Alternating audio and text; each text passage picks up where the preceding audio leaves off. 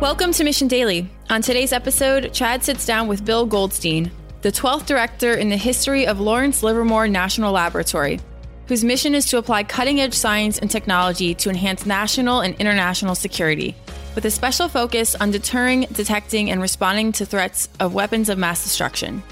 Bill also serves as president of the Lawrence Livermore National Security, where he leads a workforce of approximately six thousand five hundred employees and manages an annual operating budget of two point one billion dollars. In this episode, Chad and Bill sit down to discuss the expanding mission of the laboratory, the various projects the lab is focused on on a day-to-day basis, and the need for more risk-taking and innovation in our culture.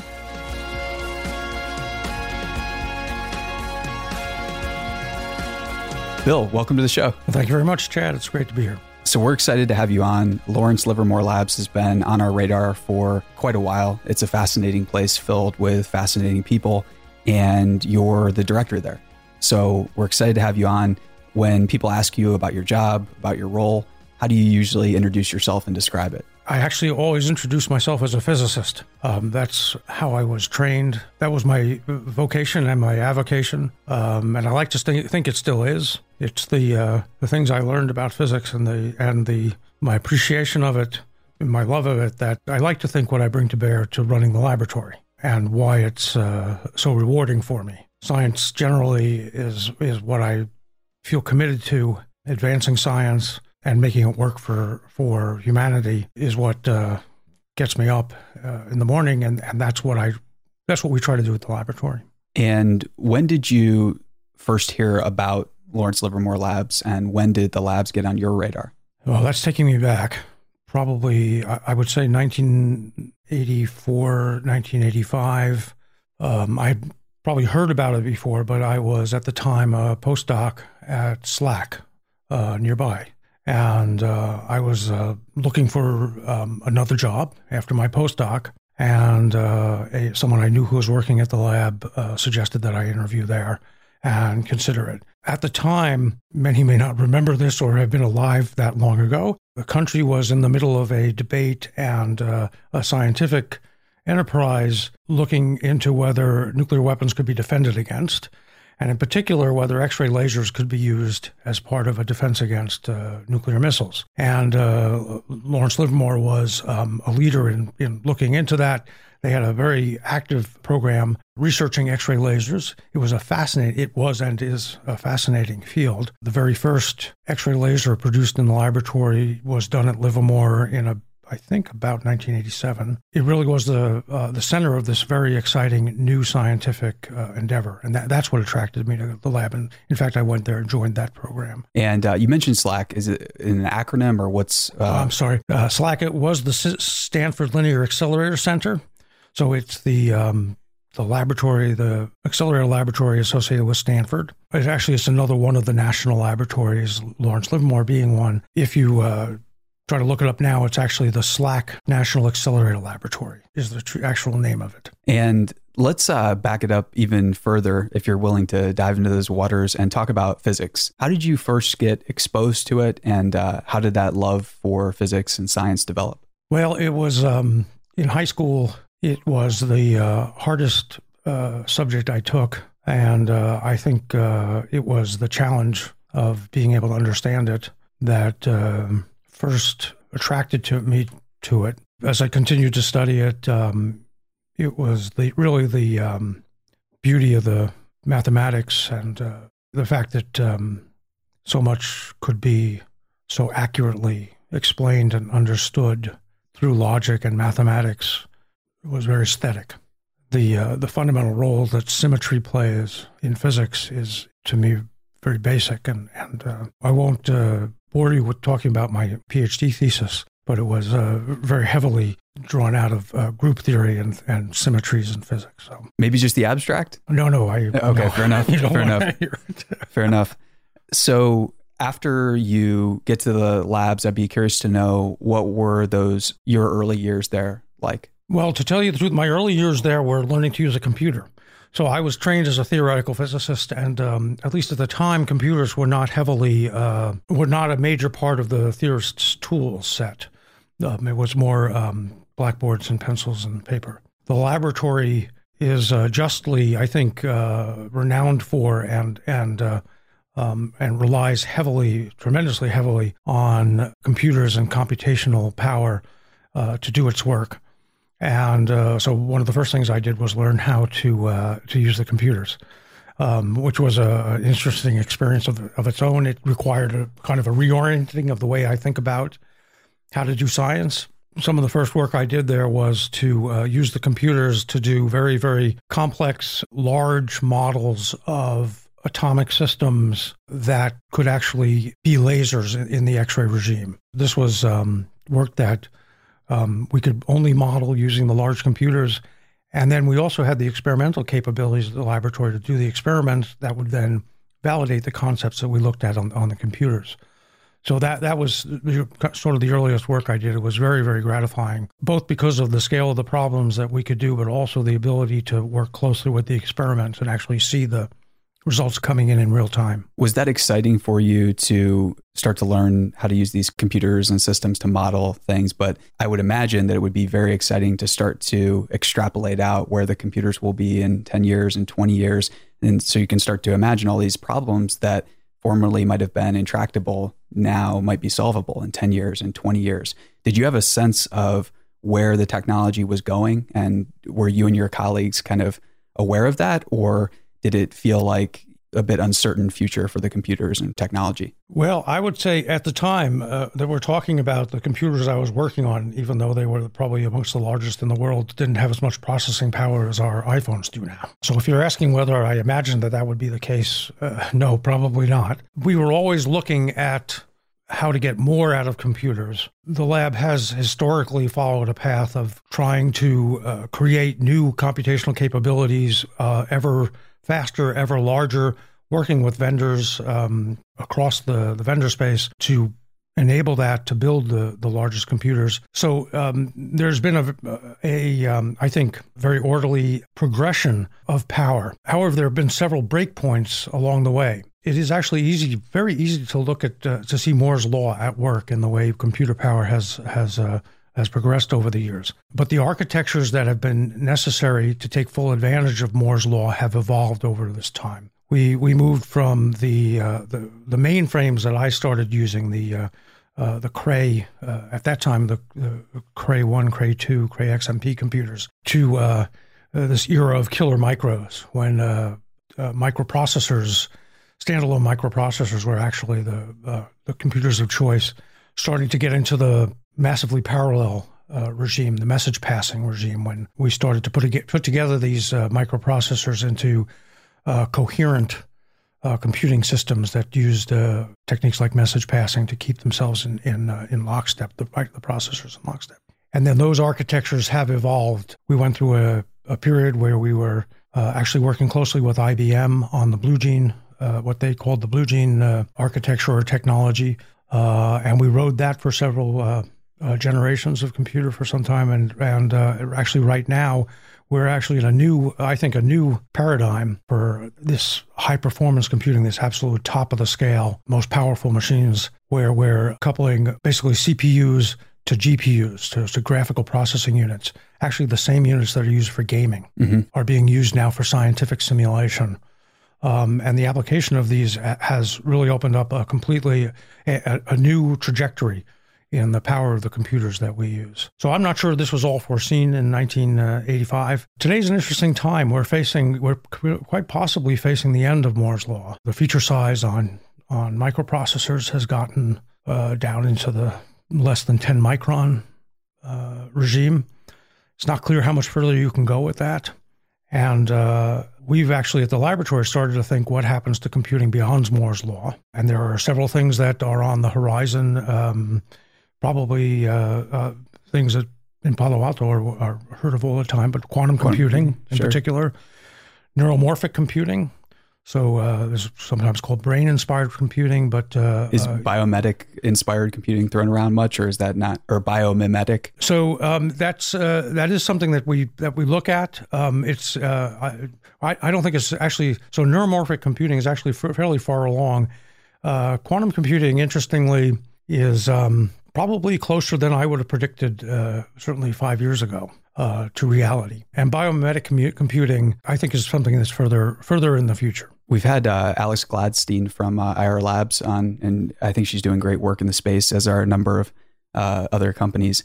We recently got back as well from a talk that uh, Jim Keller gave at an Intel event where they were uh, some executives from Intel trying to strategize and present ways to restart Moore's Law in, in a sense and ensure that it keeps going, which is all these topics are, they might just sound like they're just about technology, but they're vital to national security and defense and so many different things, which brings us to the mission of Lawrence Livermore National Labs.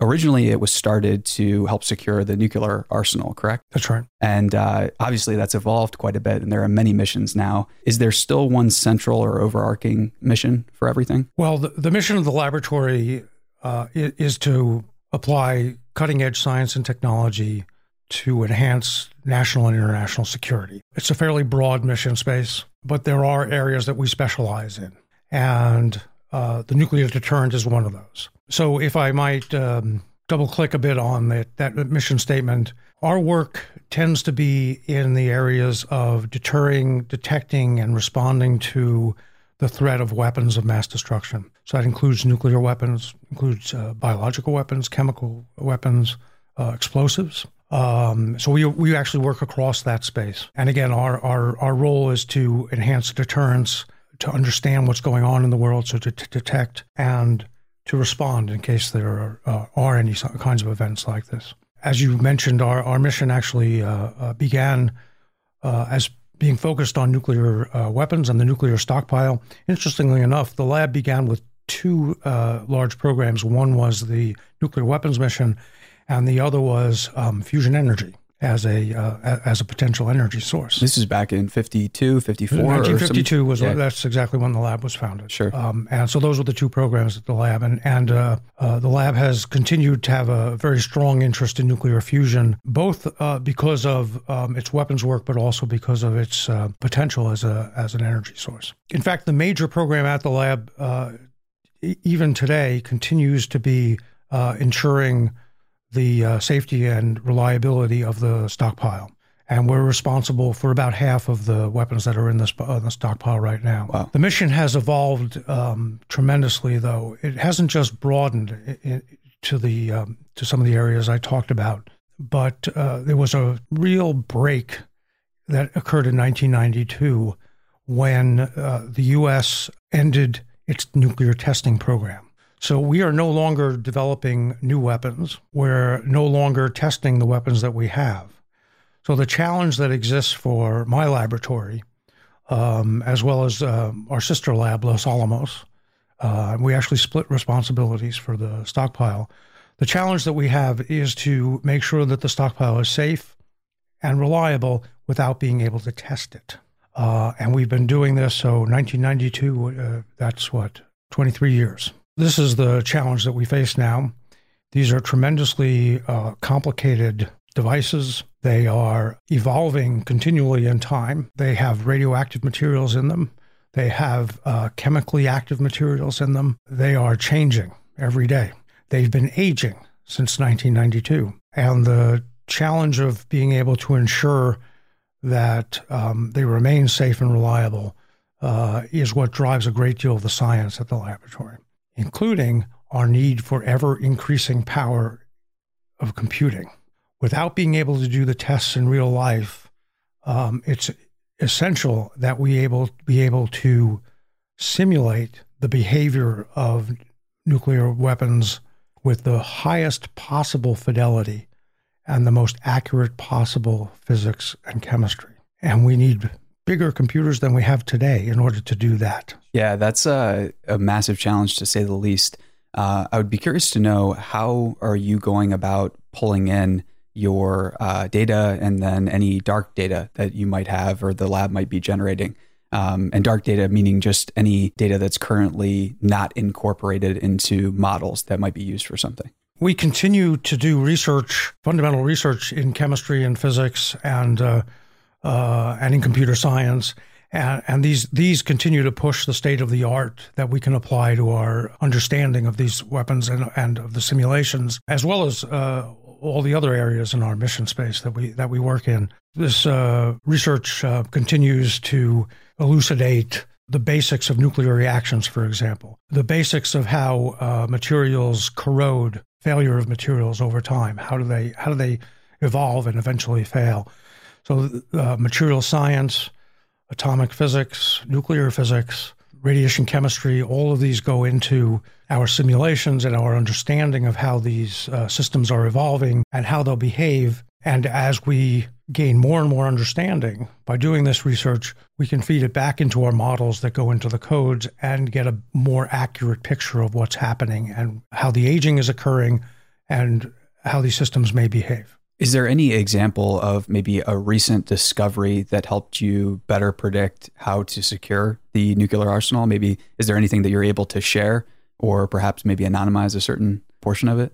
So an, ex- an example has to do with one of the most unique and precious resources that we have that allows us to understand the behavior of nuclear systems without testing, and that is a very extensive database of nuclear tests that the U S did between, um, well, nineteen forty-five, basically, and uh, and nineteen ninety-two. The U S did uh, over one thousand nuclear tests. There's a tremendous amount of information that's um, nascent or latent uh, in those uh, in those tests, and a great deal of work goes into drawing out that information and trying to understand it more reliably and more accurately. Uh, some of the recent work we've done um, has been to better understand some of the nuclear cross-sections. Uh, so let me go back for a second. One of the ways that we um, in the past have measured uh, the yield of nuclear tests was by uh, measuring the nuclear products that are produced in the explosion. In order to relate those nuclear products back to how powerful the explosion was, requires a great deal of theory, and in particular, a knowledge of the nuclear cross-sections that were involved looking at what you started with and then measuring what you ended up with. Um, those cross-sections are, are known with a very high variability of accuracy. So a lot of effort has gone into trying to improve the accuracy of those nuclear cross-sections. And we've made a significant amount of progress on that in recent years and actually um, have been able to much more accurately understand what was what was going on in these nuclear tests and to inform our models and and uh, our ability to uh, to simulate them and, and what we think is happening in the in the systems. I think it's just interesting to note that actually all of this nuclear physics work is actually unclassified. So um, all nuclear cross-sections, all work on nuclear uh, physics was declassified um, by Eisenhower. Oh, wow. Back in the fifties as part of the Atoms for Peace program.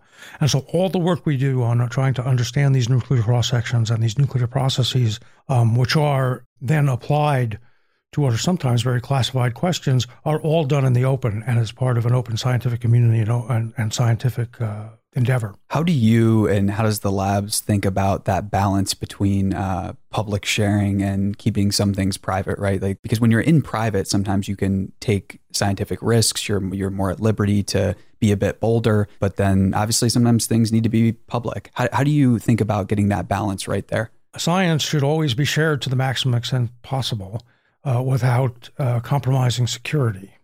And but and in particular, hiding what you're doing scientifically uh, should never be used to cover up taking risks. My personal view is um, uh, scientific risks should be taken in open, in the open, right? Because um, failure teaches us as much as success. In fact, uh, failure in some ways is something which that should not be in the scientific lexicon in some sense. I mean, uh, you know, if you do science and you follow the scientific method and you um, explain what you're doing, then the rest of the community can learn from that. So I don't think it's ever a good idea to hide what you're doing. Um, having said that, there are things that we can't talk about openly uh, because of classification, uh, because of, the, I think, the very real concern that um, there are things that we know which, if we shared openly, would provide people who we don't want to have the information with information necessary to create threats to us and, and to the rest of the world. So let's shift gears for a moment and uh, talk about some existential threats to humanity. So this is a topic that our listeners are familiar with. We've covered many on the show. And we could start with the first one, which is uh, nuclear war, or uh, maybe cyber terror that results in the detonation of a nuclear weapon or so, something like that. What is the biggest existential threat that you see for humanity right now? Is it nuclear, or is it something else? My personal opinion, the most significant existential threats that, that uh, the world faces are um, the use of a nuclear device and global warming. Those are the those are probably the two most, uh, in my mind, sure, the most significant uh, that we face. You know, the threat of uh, of of a nuclear event um, doesn't isn't restricted to uh, to nations. Um, I, I think uh, we we continue to face uh, the potential that terrorist groups or others with uh, with with um, malintent could uh, do something very terrible. And that's actually um, a major part of the laboratory's mission, is to make sure that that doesn't happen. And would that fall under threat planning, or what's the what are the departments like that are maybe just going through, you know, different scenarios? If this happens, we do this. What does that fall under at the labs? Well, um, so there are significant efforts there in, in non-proliferation, counter-proliferation, and counterterrorism. So gotcha. The most important way to prevent these things from happening is prevent anybody from having the capability Uh, of, of of carrying out something like this. Again, the lab works uh, significantly in these areas. They're, they're major government programs. Uh, first of all, in ensuring that the non-proliferation regime is um, uh, is vigorous and, and successful. That is, that nuclear materials are are under control. That countries or or non-countries uh, cannot carry out the um, the steps necessary to create a nuclear weapon uh, without being uncovered and um, and observed in, in doing it. The the work that goes into making sure that's the case r- ranges from uh, work that uh, we do in intelligence and analyzing intelligence reports, up through technologies that are used to uh, uh, to monitor and detect uh, things that are going around or on around the world, Uh, including detection of radiation, detect, seismic, detection of seismic disturbances, and understanding whether they have to, anything to do with nuclear tests, uh, understanding the movement of expertise around the world and of uh, the kinds of equipment that could be useful. The laboratory was heavily involved, for example, uh, in the um, technical support to the government in the development of the Joint Comprehensive Plan of Action Um, that led to the agreement with Iran, uh, which was recently um, uh, the U S moved away from. But the lab's capabilities um, were were very well uh, aligned with and uh, heavily drawn upon in understanding what the technical and scientific and associated risks with various aspects of that uh, agreement were. And when it comes to cyber defense and cyber terrorism, is there anything you're working on now that's, or the labs is working on, that you're particularly excited about? Uh, are there any situations or breakthroughs that you uh, want more people to know about? So on a day-to-day basis, first of all, um, in, in managing the lab, probably the biggest risk we face is is the risk of cyber attack. We, we're we're Uh, we handle more than one hundred thousand um, uh, suspicious probes of our networks every every day. Wow. So cyber defense is something that we, we actively pursue and put into action, um, I think very successfully. Um, hand in hand with that is actually a program of research into how to enhance cyber defense, cyber resilience, and the ability to respond to um, uh, cyber trespasses. We've been uh, actually working for quite some time. Uh, I would say the the lab was um, actually ahead of its time. In the nineties, we started to uh, work on uh, what are called semantic graphs, uh, which were um, a way of uh, parsing networks, basically, in a way that uh, enhanced the ability to do situational awareness on networks of, of varying kinds, um, including networks of people. But this work has recently been become, become very valuable, actually, in enhancing our ability to do situational awareness on computer networks. And that's one of the uh, major challenges, if you think about it, with with doing cyber defense or response, is actually knowing what is on the network, on networks that can be very large and uh, incredibly dynamic, changing from moment to moment. So understanding what's on them in real time, mm-hmm. and how they're interacting, like I say, it's called, you could call it cyber situational awareness. It's it's kind of the uh, the basis for doing anything else. building on that, you actually want to be able to detect anomalies that are going on in, in, in the system that you're looking at. Um, so that, that's an area that we've been uh, very active in and successful with, is anomaly detection and, and kind of based on these network mapping uh, techniques. A- actually, uh, we, we've commercialized a number of them. Uh, they're, they're in use actually in a number of uh, uh, military commands around the world, uh, these network mapping and anomaly detec- uh, detection techniques. Probably one of the frontier areas here has to do with applying machine learning uh, to these um, uh, to these problems. Actually, this, these tech, these semantic graphing techniques are are uh, well mapped uh, to machine learning and neural network types of uh, of architectures and, and programs. And we were talking earlier before we started recording about how machine learning and some of these technologies are being applied to drug discovery in a number of exciting fields. Is there an example with drug discovery where your labs is working on something that you can share? Yeah. So um, actually, right now we're in a, uh, a partnership. Uh, both with uh, with some private companies as well as with uh, the National Cancer Institute, University of California at San Francisco, to uh, use machine learning combined with uh, large-scale simulation of biological systems, so systems biology, to uh, significantly reduce the time it takes to um, discover new drugs uh, given a set of targets. Uh, so this is a problem that uh, you're probably aware Uh, typically takes five to seven years, if not longer, uh, for um, uh, new molecules to be discovered um, that are efficacious and safe against uh, uh, biological targets. The the goal of this project is actually to move that from multi, multiple years uh, down to one year.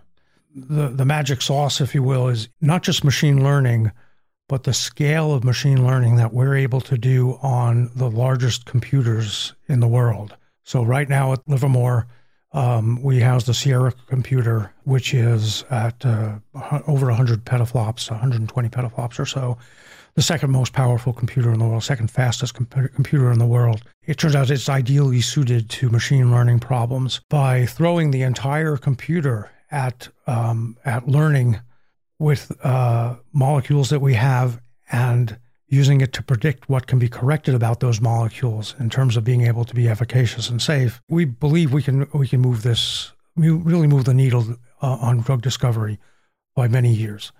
We're actually able to combine this. So I think what's unique actually, uh, drug discovery is there's more and more work being done applying machine learning to drug discovery. One of the biggest problems that I think faces uh, making this successful is the amount of data that's available to train machines. One of the things that we're able to do by combining machine learning with the ability to simulate, for example, docking of molecules with uh, with cells or with targets, is that we can actually add simulation data to real data, to experimental data, um, and greatly expand the uh, the amount of training data that's available to our machine learning systems. We can actually also guide the kinds of experiments that can be done in the future and optimize them to fill in the gaps that exist in the experimental databases. The computers that we have today, this architecture, which I actually mentioned earlier, this uh, heterogeneous architecture that involves C P Us and G P Us, turns out to be ideally suited to combining machine learning with actual physics simulation, bi- biological, chemical, and physical simulation of systems. Uh, that's a real exciting, I think, development. Right, that's taking place right now. Definitely. And we also want to touch for a moment on uh, forensics, right? Because there are some applications here to a field that uh, previously wasn't as scientific or as accurate as it could be. How are you and how is this being used in the field of forensics right now? Forensics is a major area of concentration for the lab. Um, it's associated with our counter weapons of mass destruction, destruction role.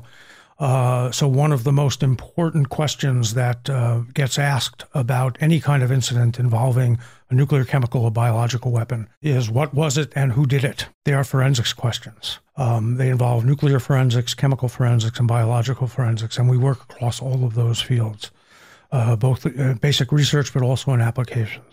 At Livermore, um, we have a center called the um, uh, Forensic Science Center, Uh, which is one of only two laboratories in the U S that is certified by the Organization for the Prohibition of Chemical Weapons, the O P C W, um, to do analysis internationally of potential chemical events and uh, provide uh, feedback on what, what actually happened and who might be responsible. Those capabilities are also actually um, drawn on by the F B I and law enforcement at the, at the lab. Um, and so we do a, a fair amount of work trying to develop new forensic techniques that can be used in the courtroom and by, uh, by investigatory agencies. One uh, very interesting new development has been the observation or the discovery um, that the proteins in human hair are highly individual. So it's actually possible to identify a single individual based on the proteins in a single strand of hair. And also very robust. Hair tends not to degrade. Uh, so it turns out it can be very useful in, in courtroom uh, applications. This is uh, a genuinely a new development in the, in the science of forensics and in uh, uh, a new tool that can be used in, uh, in uh, the judicial system. It's uh, an example of work we do uh, generally trying to um, bring uh, the best science possible to the process of forensics. Uh, the National Academy of Sciences uh, about ten years ago came out with a report that uh, took a very dim view of the uh, scientific basis of many of the forensic techniques that are common in courtrooms today. Basically uh, pointing out that uh, very, few, very few of them had strong basis in, in scientific uh Uh, proof or demonstration. We have a fair amount of work around trying to actually prove out these methods or debunk them, which is in right. fact uh, often the case. Uh, so that that's a significant uh, area of work at the lab. And your siteless ideas as one of your, or maybe it is the top uh, value. Could you expand on that more? And uh, in the Silicon Valley world, I think many of us are used to hearing that ideas are worthless, and that seeps in, unfortunately. Ideas are not worthless. They can be the starting point of who knows what, right? So what is, how, how do you view this? And uh, could you expand on that more? So I've heard that also, that ideas themselves are worthless, that innovation is what's important, and that's ideas uh, leading to value. That's all fine, but you can't have any of that without ideas. So what I encourage the laboratory to do is to bring forward ideas. Um, this is our seed corn. Um, this is what all of our uh, new ideas are what Um, enables us to solve future problems. You can't take the point of view a priori that only ideas that have value um, on some time horizon are worthwhile. Frankly, we have to take the long view. Right. The threats we face are going to be here for a long time. They're going to evolve. We're, there are going to be new ones. Um, and we're going to need new ideas in order to face them. And the scale on which those ideas are going to bear fruit um, Uh, can be two years, but it can also be twenty years or thirty years. Uh, and if we don't have that seed corn, we're not going to be successful. Now, having said that, I have to I have to add to what you said that the second value on our list is impact. In my mind, we wanted to highlight ideas as being val- a value in and of themselves. But impact is what makes, is in the end what we're all about. So it's ideas with impact that we talk about as being our product. I love it. And some people may call that innovation. I don't know. But to me, it, it is all about impact. And, you know, when I talk to people at the lab and when I talk to people about coming to the lab, um, it's the, to me, it's the, both the opportunity to work in an environment that is intellectually stimulating and, in, and encourages new ideas. In addition to that, to be able to see those ideas have a real impact in the real world. And to see that, uh, to have the opportunity to see that happen, I think those are those go hand in hand, and they're both part of the value proposition for our place. So, speaking about ideas, I think many executives and C E Os or founders of companies right now feel like it's very hard to advance new ideas uh, publicly. Um, that's a sentiment I've detected in a number of conversations. Do you feel like, as a culture, we're becoming opposed or fearful of, of new ideas, or has this always been the case? Is it getting better? What's kind of the, the cultural state of an openness to new ideas? I think it may be more a situation of cultural resistance and increasing cultural resistance to risk of any kind. When there's resistance to risk, uh, there's almost a concomitant resistance to new ideas and to um, looking at the implications or putting into practice new ideas. There's the risk that a new idea will not pan out, will not be successful, will not have an application immediately. um, that's a real risk. It's a risk that you've wasted money. It's a risk that you've uh, wasted people's time. To me, it's an issue of risk, not so much an issue of ideas. It, it reflects, it may be this culture of risk that we've evolved, I think, finds reflection perhaps in the resistance to pursuing and and, uh, and and following new ideas. I see that at our laboratory. It's something we constantly have to uh, resist and, and fight is um, the tendency towards risk avoidance. We have to constantly remind people that failure is part of what they do, that you don't succeed without having failed. And this is something that we've, I think we've lost sight of um, in, in many parts of our society and our government. And uh, it, it does it does cause issues with, with uh, our ability to innovate, have new ideas, see them through, Um, talk about them. It's too much of a risk. You hit the nail on the head that that is the root of the, very much the root of the issue. Is the antidote to that more personal courage? I think that the, um, uh, the problem is systemic. Uh, it exists in our systems. And so the solution really has to be uh, systemic. We have to recognize it. Uh, we have to take steps to uh, address it head on. Its individual courage is, is, might have effect in isolated areas, but it's not going to change the, the zeitgeist, right, uh, or the matrix, if you will. Sure. Um, yeah. uh, so it's it's it's. I think it's going to take um, a, a, a concerted and cooperative effort across a lot of like-minded thinking people. Um, who have uh, re realized and understood that there's an issue and uh, have the wherewithal and um, uh, resources um, to do their part in, in, in reversing it. Uh, I, like I say, I think at, at Livermore we're trying to address this in, in our corner of the world, and, and uh, um, but it is it it's it's not an easy problem. So I got to take the bait on the uh, the, the Matrix reference, but. Uh, What are your favorite films or uh, depictions or stories of uh, futures or, you know, sci-fi things? Is The Matrix one? And if so, you know, what are the others? And yeah, what are, what are you watching and thinking about? I don't uh, no, I never understood The Matrix, actually. I, I maybe I, I never was into the, the gotcha. movies. I'm not a tremendous uh, science fiction science fiction buff. I am a big fan of uh, Neal Stephenson, who I, I noticed was a recent guest on your podcast. I discovered him long, long ago. I think uh, I think I uh, first uh, read uh, Zodiac when it first came out. And uh, if if you um, if you study some of his early, you know, uh, Snow Crash and uh, the Diamond Age, I, th these were it was incredibly percipient percipient. Um, I know there are others who have uh, um, predicted uh, or have, have, have in fiction some of the things that have happened, but uh, he, he's been tremendously consistent in um, in accurately uh, depicting things that have seem to have come about within about twenty years or so of when he when he when he wrote about them. I uh, I, I am one of the people who anxiously awaits each new uh, book that he writes, even though it takes me months to get through each one.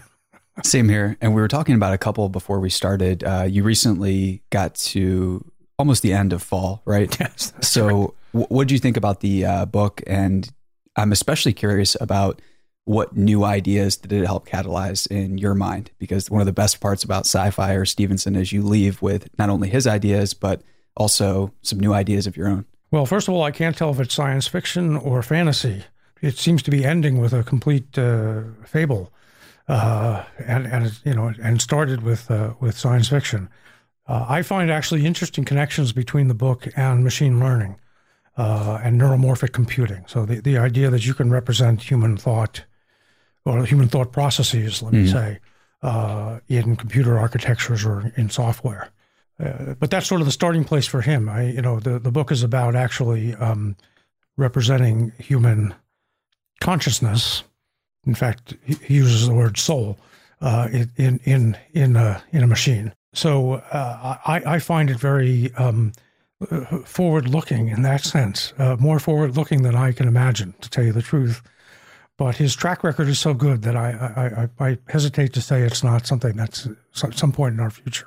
Yeah, I'm definitely inclined to agree with you there because of his track record as a practitioner as well. Many people forget that about Stephenson, but he was employee number one at Blue Origin. He joined Magic Leap early. And I, I always trust the writers that are also the practitioners uh, a bit more. Uh, Bill, this has been great. Thanks so much for being generous with your time. If there was uh, one final thought you would want to leave our audience with, or maybe if there's a question I should have asked you, I uh, would love to hear what that is. Well, I guess if there's, uh, yeah, if you're given given the uh, opportunity to, to add one Please. thing, I, I yeah. would uh, add that uh, I would say that we are um, uh, looking for people who are interested in pursuing careers in science and technology at the leading edge and being able to uh, see their ideas uh, come to fruition and have real impact um, on real people and on real world situations. Uh, in the um, uh, in the interest of uh, security uh, internationally. As a bit of an advertisement, we were um, we actually were rated very highly last year by Glassdoor as an employer. Uh, we were in the top one hundred in the in the nation. We were actually number twenty-four in the country. Congrats! As a large employer, we were not uh, easy to number do. six in the Bay Area. Uh, the only national laboratory that was actually um, um, ranked by Glassdoor. Um, so, uh, and, and, um, I think, uh, the things that make, uh, the laboratory a special place to work, in addition to the, the special work that we do and, um, the, uh, ability to, um, to explore science and technology at the leading edge, um, is that we pay a lot of attention to, uh, balance for our employees, uh, work-life balance, and also to, um, educational opportunities. And we're a very large place with a very diverse scientific program that encourages people to move around and to do different things and to take on different jobs in the course of their career. Um, you can work in a tremendously diverse set of er- uh, set of areas um, during during a career or during the next five years. In fact, uh, your people working at the lab are only limited Um, I think in um, in the range of things that they can work on by their tendency to get so interested in one thing um, that they don't end up looking into other things. Very cool. Are there any specific positions or roles that you're uh, particularly focused on right now? Uh, I'll say uh, actually everything from plumbers to data scientists. We're looking for uh, laser scientists, laser engineers and technicians, um, physicists, chemists, uh, material scientists, uh, computer scientists, uh, people who are interested in writing software, but also compilers. As I mentioned, um, we uh, frequently take uh, serial number one or a very low serial number of the newest, most powerful computer in the world. In order to make those productive, we have to work hand in hand with the vendors in developing the compilers and the software stacks and all of the um, the very basic computer science that goes into making these computers successful. And they are, I, I don't know if I forgot to mention, the most powerful in the world. So we're looking across the board. We um, have a site which is uh, jobs dot l l n l dot gov. We'll have that linked up in the show notes as well. I would be happy if people would take a look. Definitely. So check that out. Take a look. Bill, thanks for joining us. This has been a blast. We'll have to get you in for round two at some point. No. Thanks again. Thank you very much. It's been a, a real joy. Mission Daily and all of our podcasts are created with love by our team at mission dot org. We own and operate a network of podcasts and a brand and story studio designed to accelerate learning. Our clients include companies like Salesforce, they're a customer times five, Twilio, and Katera, who work with us because we produce results. To learn more and get our case studies, check out mission dot org slash studios. If you're tired of media and news that promotes fear, uncertainty, and doubt, and if you want an antidote to all that chaos, you're at the right place. Subscribe here and to our daily newsletter at mission dot org. Each morning, you'll get a newsletter that will help you start your morning and your day off right.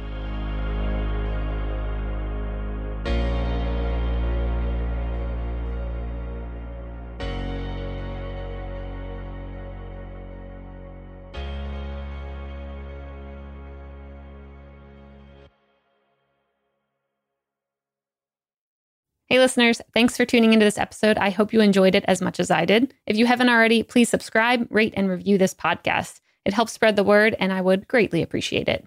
See you next time.